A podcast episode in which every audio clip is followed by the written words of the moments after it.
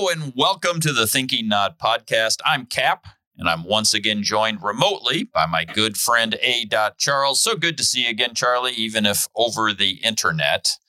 Uh, Hmm. it's nice that technology allows us to do this remotely, but I'd sure prefer it if you were sitting across from me. So maybe, uh, maybe next week. That's our hope. That's for sure. Good. Well, just so our listeners understand why we've been recording remotely, today is a little bit different because you just got back from a trip. But as I have suggested in one of our previous podcasts, uh, I caught COVID. So I quarantined for five days, isolated for five days, and then uh, thought I was in the clear and had a relapse, which worked out to be just perfectly timed so I would give COVID to my son. And now 4 weeks later, we're finally clear of COVID and you know, it wasn't it wasn't bad, but uh, out of an abundance of caution, we've been housebound for for weeks and Charlie and I have been doing this remotely. But here's the part of the story that I want to make sure our listeners hear Charlie because in the midst of my relapse, Charlie made a special delivery of well wishes from him and from some of our friends, all written, and listeners, you'll appreciate this, all written on color coded index cards, which was the funniest thing I saw in weeks. So thank you to you and the others, Charlie, for thinking of me and presenting me with uh, notes that were so brightly colored for my OCD brain. I really appreciated that. You're ever so welcome. It's the least we could do. well, today I thought we'd try to um, we'd try a topic that's ripped from the headlines, or maybe more accurately, ripped out of my Apple News feed. Uh, Charlie, I read an article about 11 truths your therapist wants you to know, and normally I would pass right by on this type of an article without reading it, but something clicked. And I saw the headline and I thought to myself, I wonder how these truths mesh with Charlie's approach to life. So that's what we're going to do today. We're going to see how you feel about these 11 truths and talk about how they relate to some of the things that uh, we discuss in the pod- podcast. So are Okay. you Now- uh, are you ready to, to uh, dish some wisdom, Charlie? no, no, no, no. Come on. You come on. Are you ready to throw a no hitter? Um, I don't think so. You talk and wisdom comes out. That's just the way it works. No, I, I, I just said to myself, I sit down and you know what comes out. Well, I can't like go any further into that. yeah, well, like that, uh, I've I've found that wisdom is a dish best served warm and with a side of humor. So Forget about it. That's the same way I like my espresso. So Charlie, let's grab a cup There of you go. coffee and chat.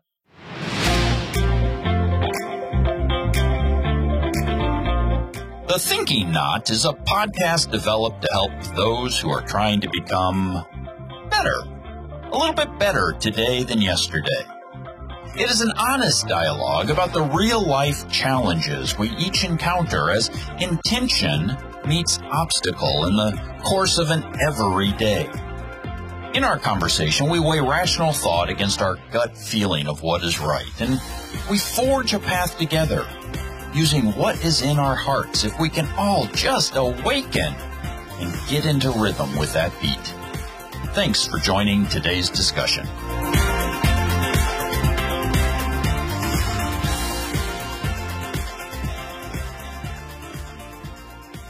As I mentioned in the open, we're going to be discussing an article that I spotted on Apple News, and it comes from a publication called Red. Now, I've never heard of Red before, but apparently it's a UK based publication that's described this way, Charlie. Red is the inspirational lifestyle edit for smart, confident women.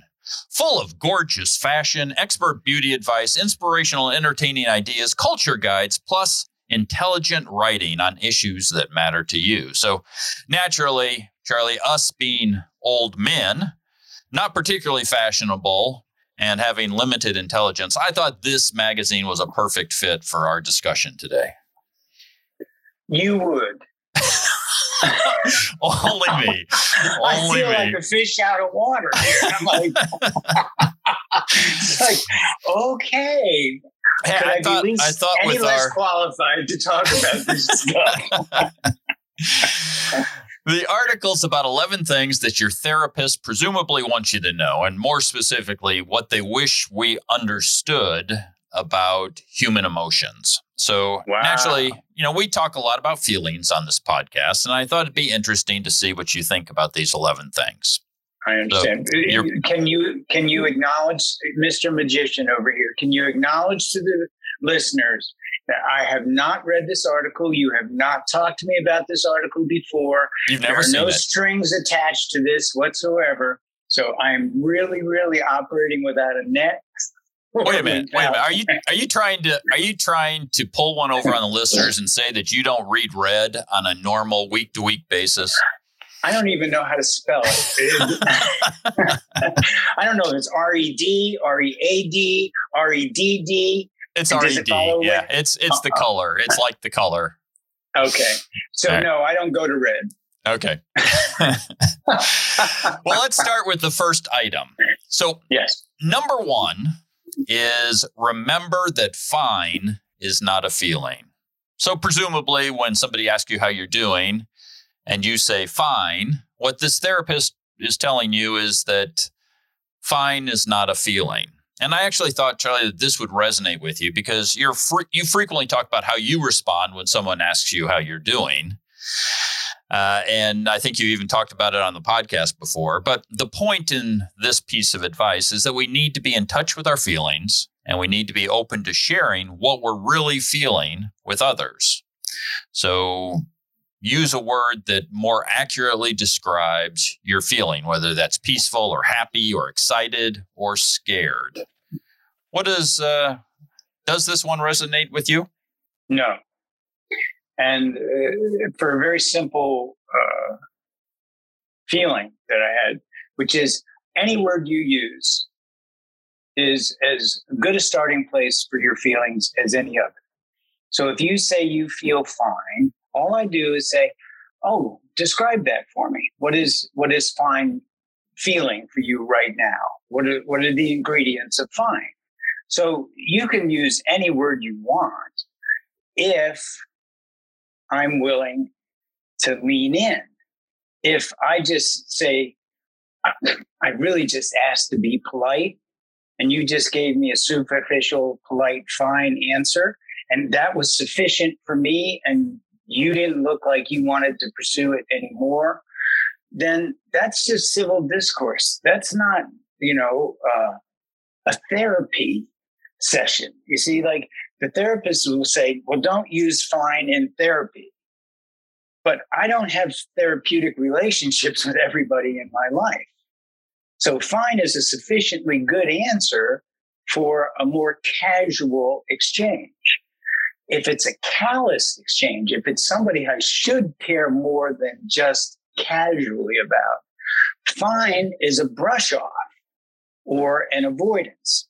But I can't tell that. The, the, the word itself for me is neutral.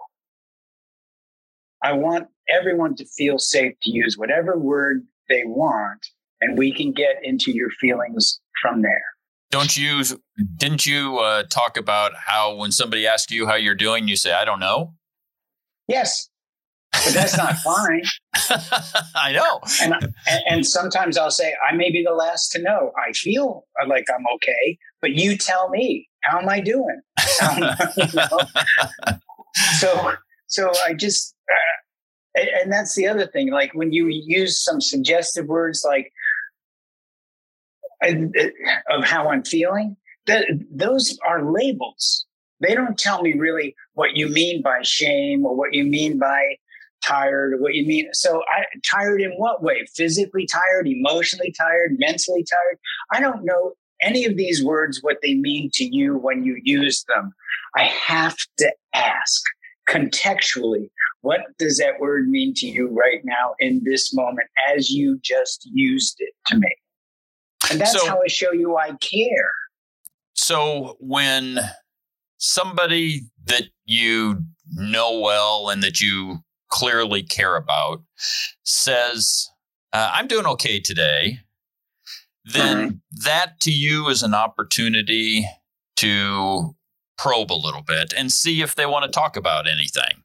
So Correct. you may, you may say, "Oh, well, how okay are you?" or "What do you what do you mean by okay?" and give them an opportunity. And if they don't want to talk about it, then they'll you'll sense that in what they say next. Well, it, that's an entry level relationship. I thought you just said I had a good relationship yeah. with somebody at caring. Yeah. Well, then when they say uh, I'm okay, I'll say something that I know that they weren't okay about recently. And I'll say, So, how has things gone with your son? Or how have things gone with that job interview? Or how are things gone?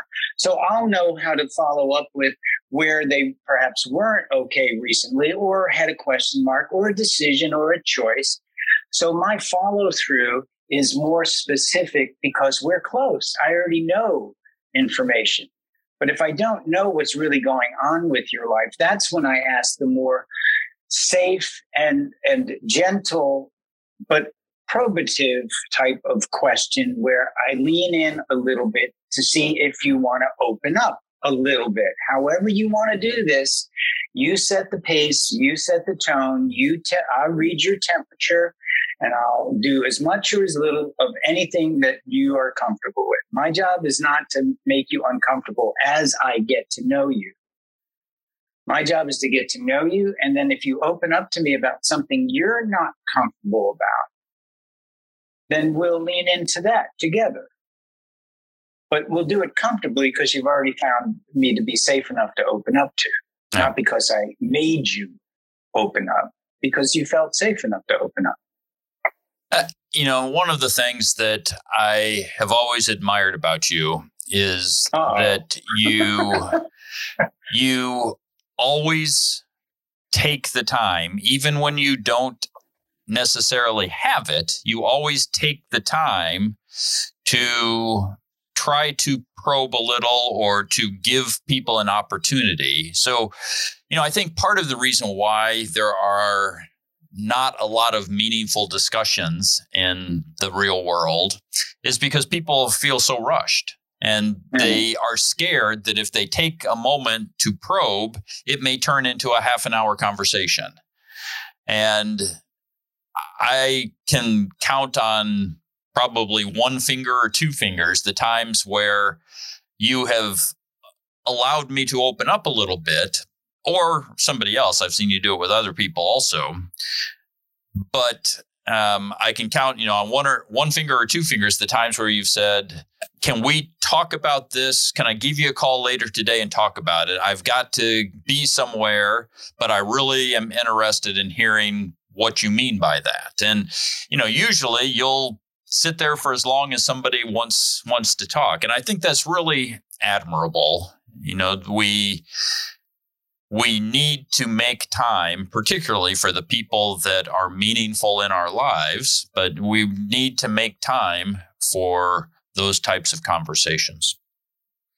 If you mean by need that it is better for me as a human being, uh, like I need to eat, I need to uh, brush my teeth so my breath doesn't. So if it's that kind of need, because I need to connect on real levels. Yes, that's that kind of need. The need okay. to connect. Yes. That's what I because I life well is richer. Life is richer when you have those connections. Yes, and if I'm going, to, let's say, it's a difference between going through a, a fast food drive-through or sitting down and having a meal with somebody. There's a difference your your stomach's going to get full. You'll get the information, yada yada yada, that you kind of need to just keep going, but you don't get the the feeling of having enjoyed both the food and the time and the conversation, so that when you get up, you feel nourished. And we're that's why we all say we're starving for connection. But connection isn't like at gigabytes a second it's it, well, it is, but you need to be in front of each other to exchange all of that information effectively. Yeah. Yeah. All right.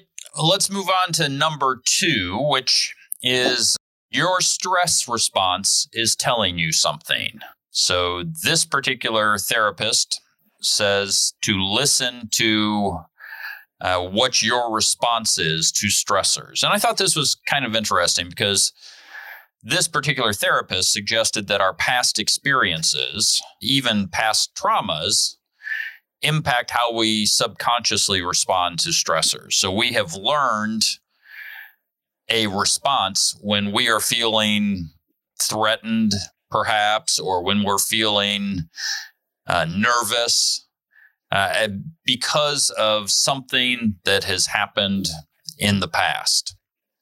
And she says, understanding how we're programmed to respond to stress can help us to rewire our response and focus how we're feeling in that moment instead of worrying what's happened in the past or what's going to happen in the future.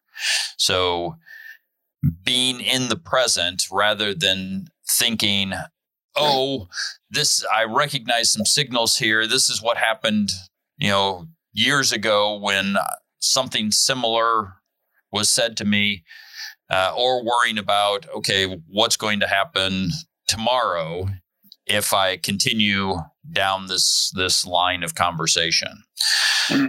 So, first of all, have you have you seen past trauma influence how people respond to stress? Do they have you noticed that they uh, almost become hardwired? No. I wish this I can't do this in a binary fashion, so forgive me. I have to say no, and then I have to say, but no is not really the answer.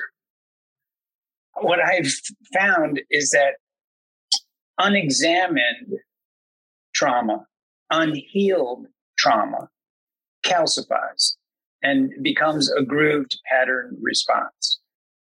So, um, in that regard, we we get etched into a certain neuro pathway or or, or e- even a thought pathway. Like when I have the picture of that person, I have these feelings attached to that picture. Or if I have that memory show up, I have all that emotion associated with that memory vision. And it could be just a scene, you know, but all of the emotional content that I supplied or extracted from that scene um, stays intact until I start to realize there was more there than what just I felt. My camera angle was just one aspect of that experience. A lot of times I just think it is the only one I should be paying attention to because it's mine. You know, like I keep running through life wondering and, and trying to figure out what I should be feeling about what I'm feeling. And I can't be doing that while I'm still feeling new feelings all the time. It's just like, it's just too fast. I'm running behind to catch up. So that's where you mentioned how we leapfrog in time we go to a past experience hoping to anticipate some wisdom I can apply to this moment. But by the time I get there, this moment's already changed. And so I'm like not really in this moment. I'm jumping all around it, thinking, well, okay, if I can't know what to do here, where can I want it to go? So then I jump to the future. Like, how can I lead this somewhere where I think it should go? Right. So all I'm doing is just like confusion. It's that cloud of uncertainty. And what I'm not is clear. Like, I'm here right now. Are they a threat to me? Are they attacking me? And if I'm having a talk with somebody that I'm close to or care about, that sense of threat or, or not being safe with this person is what I would like to address with first within myself. What what would make me not feel safe with this person? That's my issue. I'd like to get clear about that. And then when I have clarity in me, I come and talk to you like, can we clean this up a little bit? I have some confusion and some, you know, uncertainty about this aspect of how we interact. And so we gotcha. clean it up. Yep. You know, we clean it up and it heals. And that's what I mean by healing. And we feel safe again. You know, it could have been a topic, it could have been a moment, an event, a look, but we go and, and, and we trust that we care. So let's lean in caringly to clear this up. Now, if it's a traumatic event, like from early on, um, I can lock it down so deep because it's so white hot painful. Yes. That I consider it a, a, a, a, tr- a trauma, a true trauma. And there's no doubt about it. It has emotionally impacted me in such a way that it shut a part of me down. And I've locked it down because I just, I couldn't bear the pain that came with it. Now, I don't even know necessarily what that pain is because I just shut it down, just shut it down. It was too white hot. And I just was able to go, nope.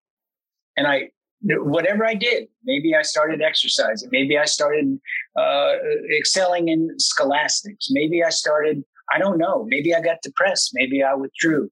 Something happens as a result of shutting that down that alters some of my experiences in life now. I start channeling my energies around that pain so I don't have to look at it. So anything that comes close to that pain, I steer away from, whether it's in my thoughts or in my other relationships, anything that looks like what was just painful, I go, I, I give it a wide berth. And so I never really learn about that pain or what that pain was from. And so I just keep pretend, and that circle gets bigger and bigger. And that's what develops into pathology and neurosis. That circle of protecting that inner core trauma becomes bigger. And so my whole life gets centered around that trauma until I get someone who loves me enough to help me. And doesn't have to be a professional, but most people just go, he's like, or she's like, I don't know what to say to them.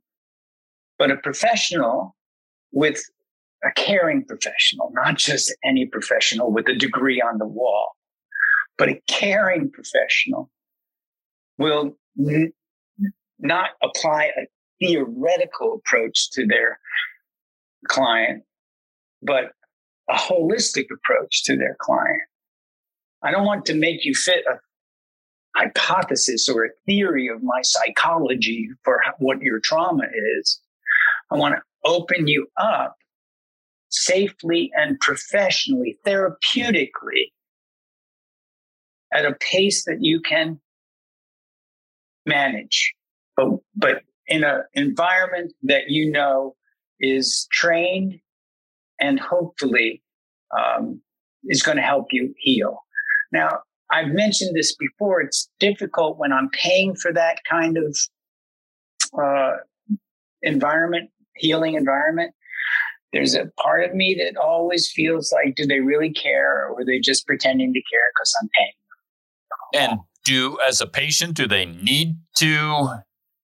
I, I understand there needs to be a level of trust. Does there need, do they need to feel that that is a caring person? Yes, yes, yes, because it's the caring that allows the healing. It's not just the, you know, the craftsmanship of the therapist. It's the caring of the therapist coupled with their skill set. It, but it's the caring that has to come through. And that's the healing part. The therapy just allows them not to, uh, allows the therapist to get past the defenses that are going to necessarily be thrown up. It's, eh, you know, it's so difficult for people to find therapy these days because mm-hmm. there's just not enough people out there helping uh, or trained to help. And so it, you know, it, it really presents a challenge for somebody who needs that trusting person and that person that is doing it from a caring point of view because they don't have a lot of choice. It's it's hard to decide that you're going to move in a different direction and go to another therapist because it could be months before you get in to see anybody. So it's a challenging yeah. environment for those types of things. But we are going to come back and talk a little bit about trauma towards the end of the discussion uh, today. Cap, before we move forward, I, I yes. do want to, uh, on an overall uh, general note, people, um, caring people don't have to be trained therapists in order to help people heal.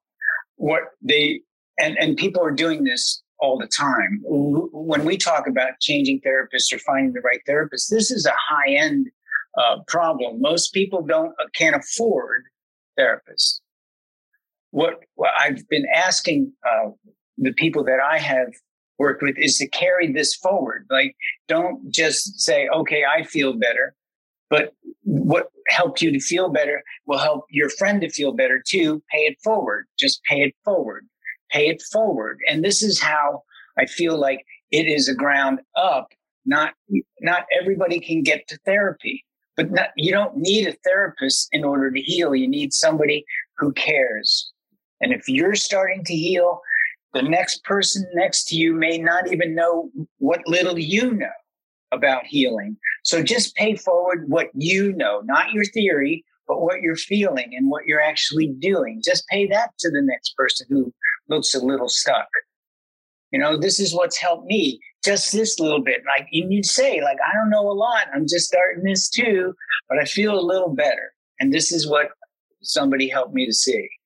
Yeah, That's I enough. guess. Yeah, you know, I I I hear you say that, and my hesitation is I think that that is fine for things that don't involve some of those past traumas that you were talking about, where they're white hot and they've shut off whole parts of their being because right. I get it. Yeah. Yeah. I get it. It's that's that's not necessarily for the but the layperson is not going to get to that white hot spot straight away. But they have to be willing to just get into a little bit of a dialogue so that whatever they're learning, the other person has an opportunity to learn. Like if I had a glass of water and and and you were still um, parched, I couldn't unless I were like completely. I give you some of what I have. I, I may not have a lot, but we see this all the time. When you don't have a lot, you still share half of what you got. That's huge. Yeah.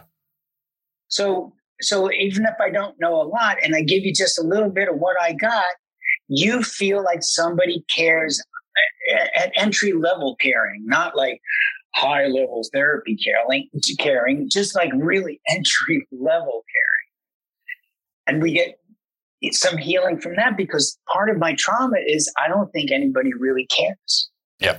No, I yeah, I I get that. And okay. Yeah, I understand. Thanks. All right. So the third thing on this list is kind of funny, but uh, in some ways, in some ways, it reminds me of you because it runs counter to traditional thinking, and it's this: daily ingratitude is is essential. So here's what here's what this therapist says. It says in an era of toxic positivity and demand for constant gratitude, it's important that we find ways to counter it. We need to balance. And then this therapist goes on to suggest we write a list of the things that make us miserable and furious and divide the list into things we can control and things we can't, with the hope that we make peace with those things that we can't control. So, Charlie, you know, um, this made me laugh just because sometimes the things you say run very counter to traditional thinking. But do you believe that there's value in taking the time to recognize the things we can't control in life and in some effort to gain a modicum of peace? Yes, of course. I I believe that control is an illusion altogether, and um, with a sense of uh, control, I try to uh, steer. And when I'm steering, I am working on my unrecognized and unconscious biases. That's um, again, unless you're really awake to yourself and, and in touch and, and, and genuine and real, then those biases are minimalized, not you know negated entirely because I can't. It's, it's like I talked to you about male white privilege. To come to that realization in my fifties, uh, um, because of shifting cultural awarenesses as well. Yep. Great, great. I, you know, I, I did what I could when I could, and that's what happened, and here I am. I enjoy an offbeat angle or approach as a way of getting someone's attention. Now, they got my attention with what they said, yeah. but then what they said after that, it really disturbed me. It's disturbing. Um, because they, they seem to think that being positive is a command. It's not a command, it's a choice. They seem to think like, excessive positivity is just as uh, grinding as excessive negativity. And it's just like, I'm not asking you to be uh, positive. I'm asking you to look for what nurtures you, what you enjoy, what makes you smile, what fulfills you, and move in that direction in your choices of life, not under the commandment of positivity, but under the reward of enrichment. So if somebody's a miserable SOB, but it makes them happy, then they should continue doing that. that was a kiss off sign. I don't know if that was communicated uh, effectively enough.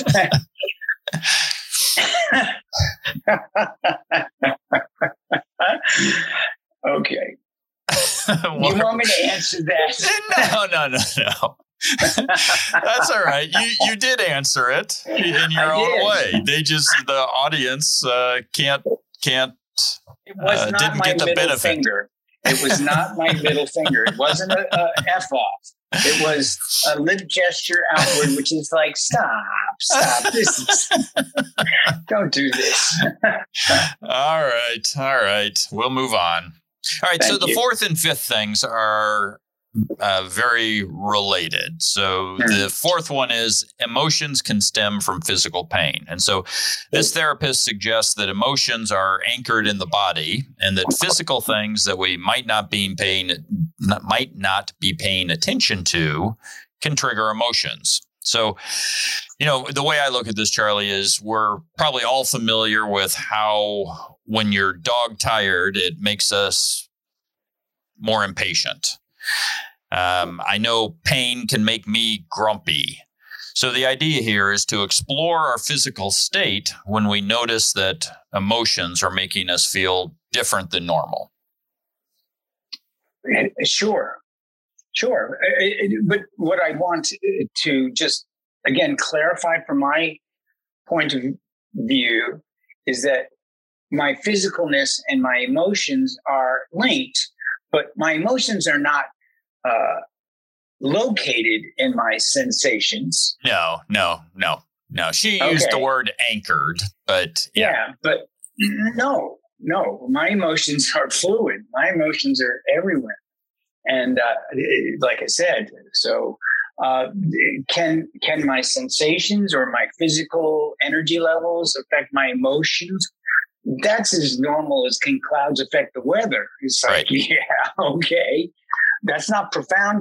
I'm waiting for them to tell me something that's important. something profound. Yeah. Well, yes. this this next one's not going to be it either because it's the corollary of the last one, which is emotions cause physical pain. So our physical state can impact our emotions, but our emotions can impact us physically. So anybody that's ever been depressed knows that feeling sad or down makes us tired and more lethargic, right? So there's a similar gap. It's even worse than that. If I'm feeling down or negative, I can look at a pimple on my face and say, "Oh, that's probably going to be cancer." I mean, it's it's really something that goes, you know, like my knee just hurt. Oh, geez, I'll probably have to get it replaced. There's a negative emotional mind uh, or, or heart set that then anything I look at, any ache or pain becomes like the beginning cascade of more negativity. So it's it's really toxic syndrome uh, internally when I'm emotionally uh, locked down in negativity. Then I, I everything that physically I'm feeling is just the beginning of something else that's going to be negative. Something else. I got a, I got a, I got a letter from the IRS. Oh, I probably owe a million dollars in taxes. It's just like, no, they're just telling me uh, X, Y, and Z, or, you know, whatever it is they're telling me. Unless I'm Trump, and then I'll probably, I'll probably owe a billion dollars in taxes. So, sorry. yes, yes, yes. I'm sorry. Okay, mark that spot for editing. So, Charlie, I, related to this, I know that you have some experience in helping people work through addiction. And so, a couple of questions here. So, one is how do you define addiction? Is it a type of emotion? Where does addiction live within our body? Is it just a physical need?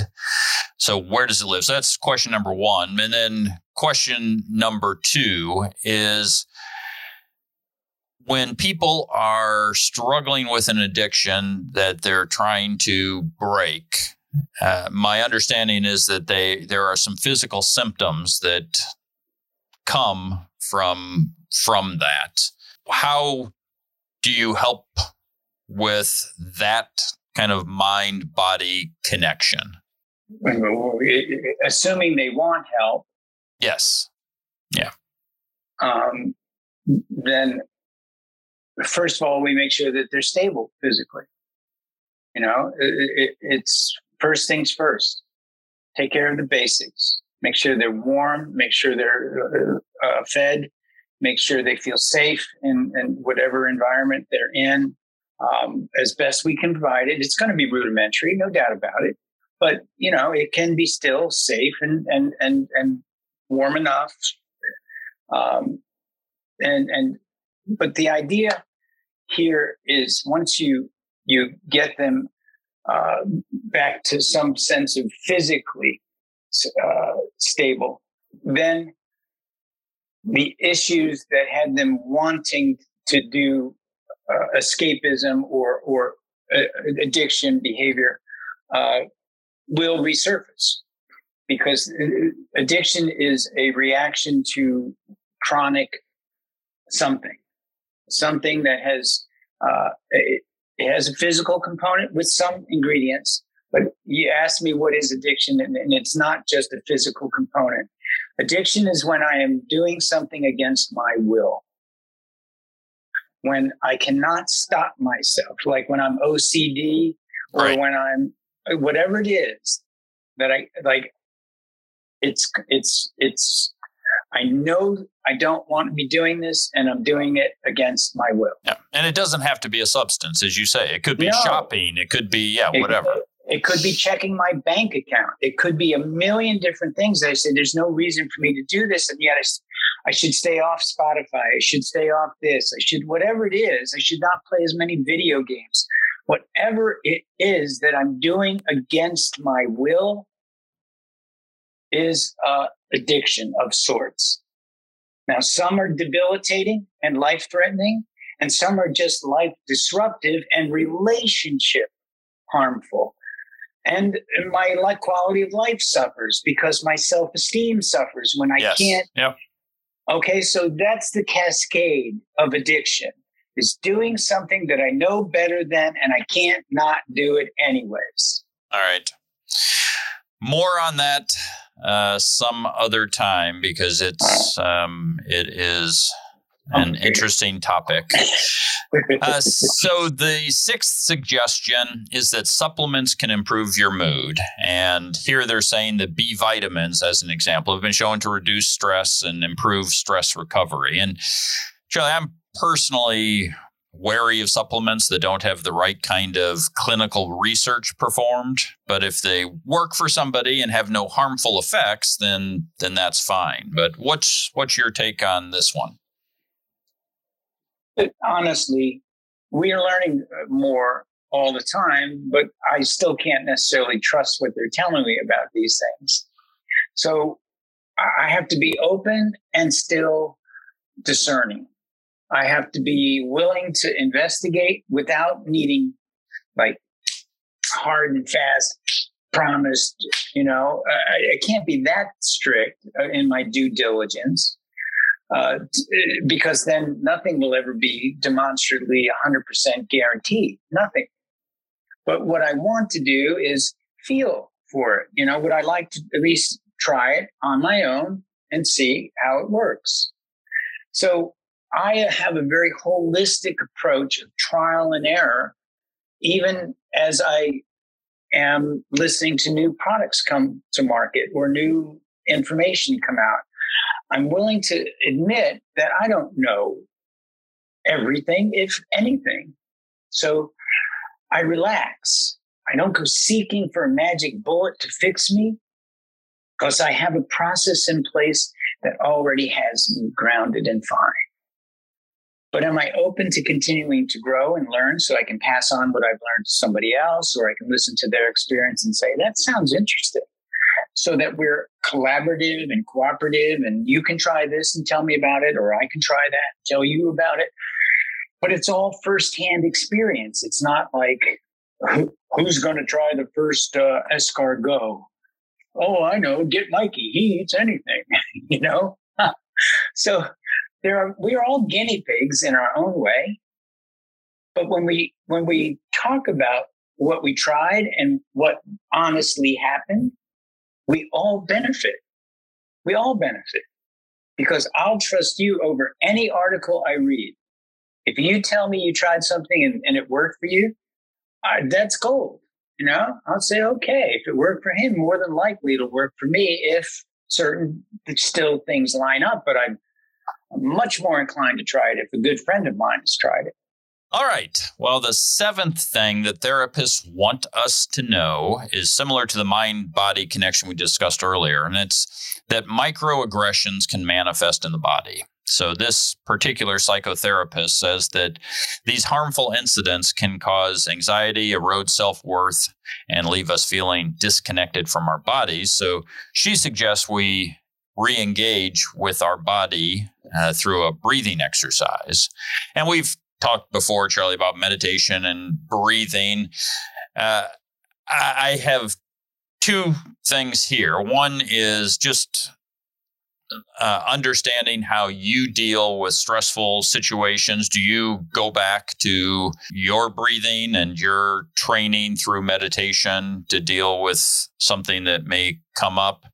And then also, you know, she talks about microaggressions. And I think in this article, she was specific about uh, racial microaggressions. But the truth is, particularly in a social media world, there are microaggressions that happen all the time, whether it's a comment on something you post, whether it's a thumbs down. Uh, and so to me, there's something more that we need to do than breathe.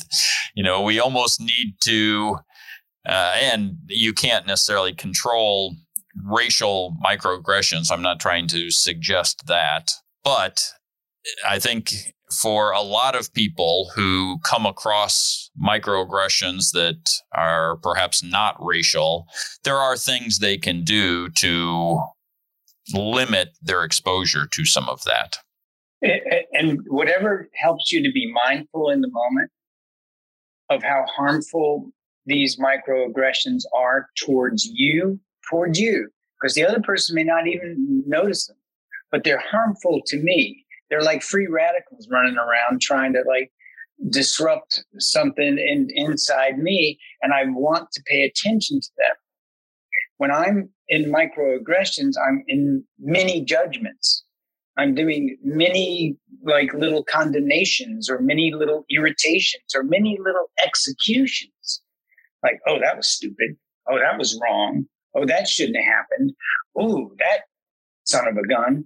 Uh, you know what I'm saying? It's just like yes. these are the mini microaggressions, or you know, it's just like it's, it's just you know, it's just an attitude that uh, I'm, and we call it chip on the shoulder, we call it whatever, but you know, I'm already predisposed to be prickly, and that's the stress and the anxiety and the and the living in uh, my own toxicity based on my uh, not willing uh, to be uh, fooled or taken advantage of or or labeled. You know, I'm not uh, I'm not prejudiced. You know, and and and it's like nobody's walking around labeling you, and if they are, that's their issue. If you're not prejudiced, don't worry about it. Just act accordingly. Yep. Just act accordingly. Don't take it personally. You're just not prejudiced. And if they try to make you prejudiced, you just say, "Oh, I know a lot of me looks like that, but I mean, I'm not. I'm not. I just happen to be white. Sorry. All right. Let's move on to number eight, which is love is often unsexy. so I kind of like this one because the uh, the psychologist who wrote it says that love is about action, not just the oxytocin rush. Now, I know you to be somebody who loves fully, and I've seen how you prioritize your significant other. We've never really gotten into relationship advice um, on the podcast, or maybe the right phrase is relationship signals that you see. But um, what what do you have to share on this one, Charlie? I think love's the sexiest thing on the planet. I just do. Now, does love always involve sex? Heck no. That's, you know, that's the confusion.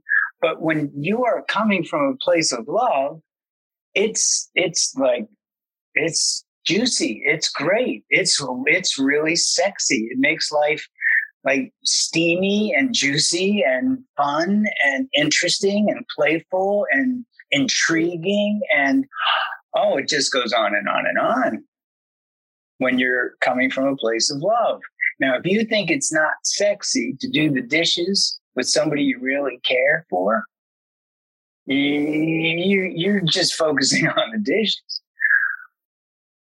That's where you know bring the love in. And then all of a sudden the dishes become an opportunity to playfully not sex There's nothing about yeah. sex but you can be playful around the dishes and and loving and fun. And and it's not a chore. It's just something that life involves i do the dishes i wash my clothes i take a bath i mow the lawn i walk the dog i pick up poop and i i have a life. It's love. It's all love. Yeah yeah. No i i um I think there's a lot of us, if cooking as an example, I mean, there's a lot of us who mm-hmm.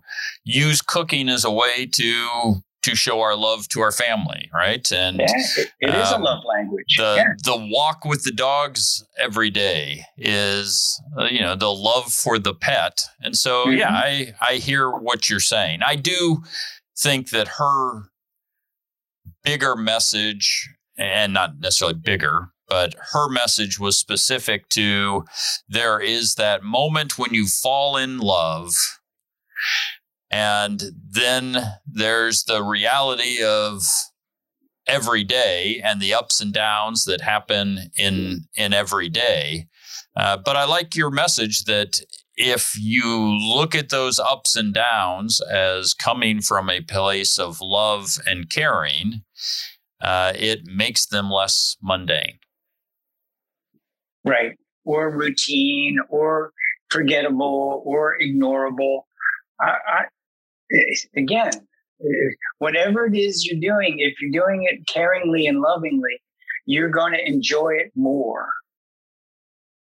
So I would like to enjoy life more. I, color me greedy for that kind of experience. Yeah, okay, bring it on. But I'm not grabby for it. I'm just open to it. Yeah, good. Uh, the ninth item is that life starts now, whatever stage you're at. So, this psychotherapist says that we often postpone enjoying our lives while we wait to feel com- complete. But what if we just accept that we're never going to be a finished product, that we may always feel a little bit like an imposter because that's the way we've been taught to value ourselves? And if you accept that there will always be something lacking in life, that you're already actually enough today, then you can let the sunshine in. So, this one actually is the one that reminded me the most of you, Charlie, because you're always saying that we need to accept that we're going to make mistakes and we need to just focus on living the best we can in the moment that we're in. And now I know that this is that point where you're going to surprise me and change all the rules and tell me how this is how this isn't you at all. So no, I'm not going to do that. I'm going okay. to say yes. That that comes the closest to lining up uh, with an approach that I, I identify with. Uh, being in the present moment, being open to this present moment, wanting to stay in this present moment, actively aware of not knowing everything that's involved in this present moment, but still enjoying what parts of it I am engaged with lovingly. Sweet you know, and as I remain in the next present moment and the next present moment, I get to live uh, connected and fresh and current. And whatever time it takes to process each of those gatherings of moments, I take time with it. I'm not in a rush. It's like I'm not swimming upstream and I'm not laying on my back floating downstream. I can swim up a little bit. I can swim to the side a little bit. I can play in an eddy if I want for a while. There's lots of different things that I, if I'm awake to myself, that I can vary my day, even though externally my day may seem kind of steady and routinish. What I'm doing on the inside is totally engaged. Interesting. All right. Well, we are down to the last two. So, uh, number 10 is to not fight your envy, but to sit with it. So, this is from a therapist by the name of Julia Bueno that says envy is hardwired into us and it's an emotion that tells us what we really want or may even need. And she encourages people to explore their envy to understand what lies behind it. She believes that those feelings of envy deserve acknowledgement and compassion. So, what do you think about envy, Charlie? I think about envy the same way I think about all the characters' uh, traits that hurt us uh, greed, envy, jealousy, uh, violence, all these uh, things. I don't want to run from them, but I certainly don't want to uh, tell myself that they're good for me. I don't want to deny them. I want to acknowledge if I feel envious, I do want to talk about that with someone. I don't want to let go. I know how to pull back the curtain and look what and, and see what that. No, I don't. I'm usually surprised that I feel envious or ashamed that I feel envious or guilty that I feel envious or worried that I feel envious. So, how do I pull back the curtain on envy when I'm surrounded by all these other shameful or distressing? I don't. I just start saying, I, I, I just, I always want what somebody else has. And that's that I tell myself that's just me and I'm probably a bad person. And that's as far as I take it. And I think that the person who says, like, pull back the screen on envy, that's like saying to an alcoholic, just don't drink. Oh, seriously, how helpful is that? Number 10. Yeah. So you're you are in favor of exploring it talking but, about it yeah with somebody else not Right. Have you ever been envious? Have you ever been jealous? What did it feel like?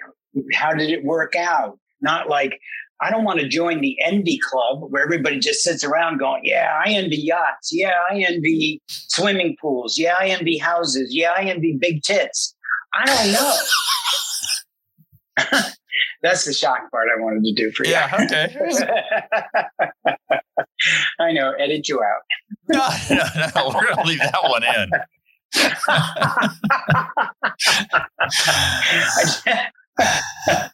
Anyways, sorry. All right. We are down to number 11. And this is, I mentioned earlier that we're going to come back around to trauma. So, this last point is that trauma is more common than you think, and you're not alone. And I was, this is kind of what drew me into this article, Charlie, because this is something I was interested in because of something that I had listened to recently. And I have a podcast that is one of my favorite podcasts. Uh, and it's a sports sports podcast, but ostensibly, but they speak a lot about current issues and the values that are in some of our sporting uh, examples. And uh, I was listening to this podcast and they brought up Deshaun Watson. Now, we've talked about Deshaun Watson ourselves on one of our podcasts in the past. I think it was our first 10 randoms um, cards mm-hmm. episode. Mm-hmm. For our international listeners, Deshaun's an American football player who has been accused of inappropriate conduct with 20 something massage therapists. And he has been excoriated for this in the US press. However, he's also someone who has signed one of the most lucrative contracts to play football in our National Football League. And on this podcast that I was listening to, Charlie, somebody suggested that we should pause and consider that trauma is often buried and that people never face it or are forced to ignore it rather than deal with it. And so there was a plea from this person on this podcast that we don't excuse his behavior, but we focus on allowing him to deal with it because this person thought there's likely a trauma in his past that has caused him to engage in this behavior. And so for me, it was a good reminder that what we really want as an outcome for him is to acknowledge his bad behavior and for him to understand why it happened so he can heal and not do it anymore and perhaps even in some way help the women that he traumatized to heal because he's dealing with it rather than just trying to go on with his life and play football again. So, any thoughts around this? No. well, okay. Seriously.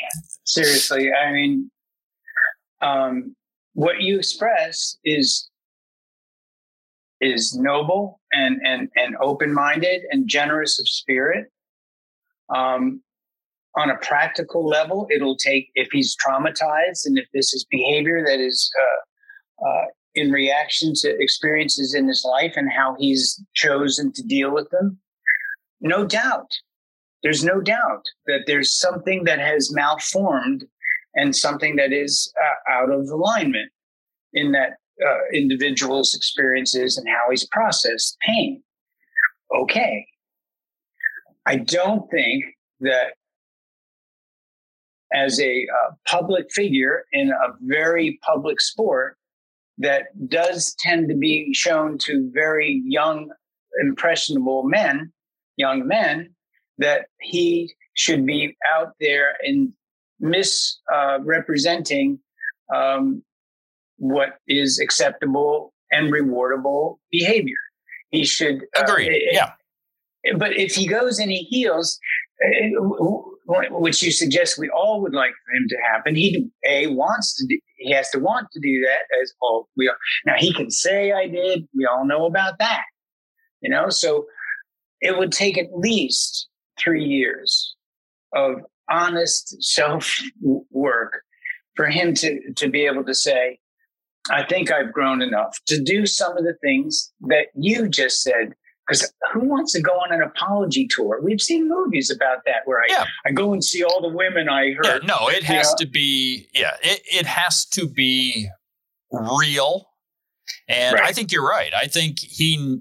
I think the NFL needs to give him time away from the game That's to correct. give him an opportunity time away Yes. from the game. To give him a chance to fix some of the things that are going on inside of him. Right. Again, that word is a tough one. Fix is a tough word, but I understand. Okay. Heal is a better word, or at Okay. least address That's in fair. some form or fashion. A Mhm. fashion. Um, if he feels fine about his behavior, he doesn't feel like he has anything to fix. That's part of the problem. Right. Right. So all of this is going to take time to untangle. And if he tries to rush it or just the, I'm fine, I'm in my prime, let me get back out and play the game that I was made to play, that's like an addict saying, you know, just let me keep doing my drug. I'm doing great. I've never been better. It's like, no, no, no, no, no. There's there's a social aspect to what you're doing that sends a bad message to people who don't need bad messages. And that's not your fault, but that's just the profession you chose and the behavior you chose and the profession and the limelight you're in don't match. We can't let that happen. Sorry. Sorry. Ethical people do not let that happen to impressionable young men. We have a social responsibility.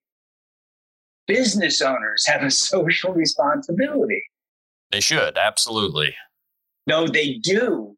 And we are not holding them accountable either. That's true. You're right. And the way we hold them accountable is by not one of the ways. one of the ways is by not frequenting whatever their business is. All right. How many people stopped going to the Patriots game after their owner got caught in a massage parlor? Doing what I'm- he's been I- doing yeah, for billions I'm not of saying years. it's happening. I'm saying it's that's what should happen. Well, I'm just saying that man should be in therapy too. Yeah. All right, Charlie. Anything you want to uh, to close out on? Gratitude. There you go. I, I, I'm so grateful for the opportunity to talk with you and to be your friend. I'm grateful for all the things that uh, we're trying. You know, it, it, it, not we. I, I, I meet so many people who are trying. I meet so many good people who are leaning in and, and in doing what they can. Small things regularly, not just now and then. Small things regularly that they're committing to that are making a difference in their life first and foremost because they feel better about themselves. And secondly, they can see how it's beginning just to help other people move into. So it is a groundswell. And I want you to understand, I feel so grateful to be a part of it. Well, I appreciate that. And uh, I would tell you that I feel the same way, but I was given some advice from a therapist that I need to really revel in my ingratitude. So I'm going to do that instead. All right. Thanks, Charlie. All right. Thank you, my friend. Be well. Namaste.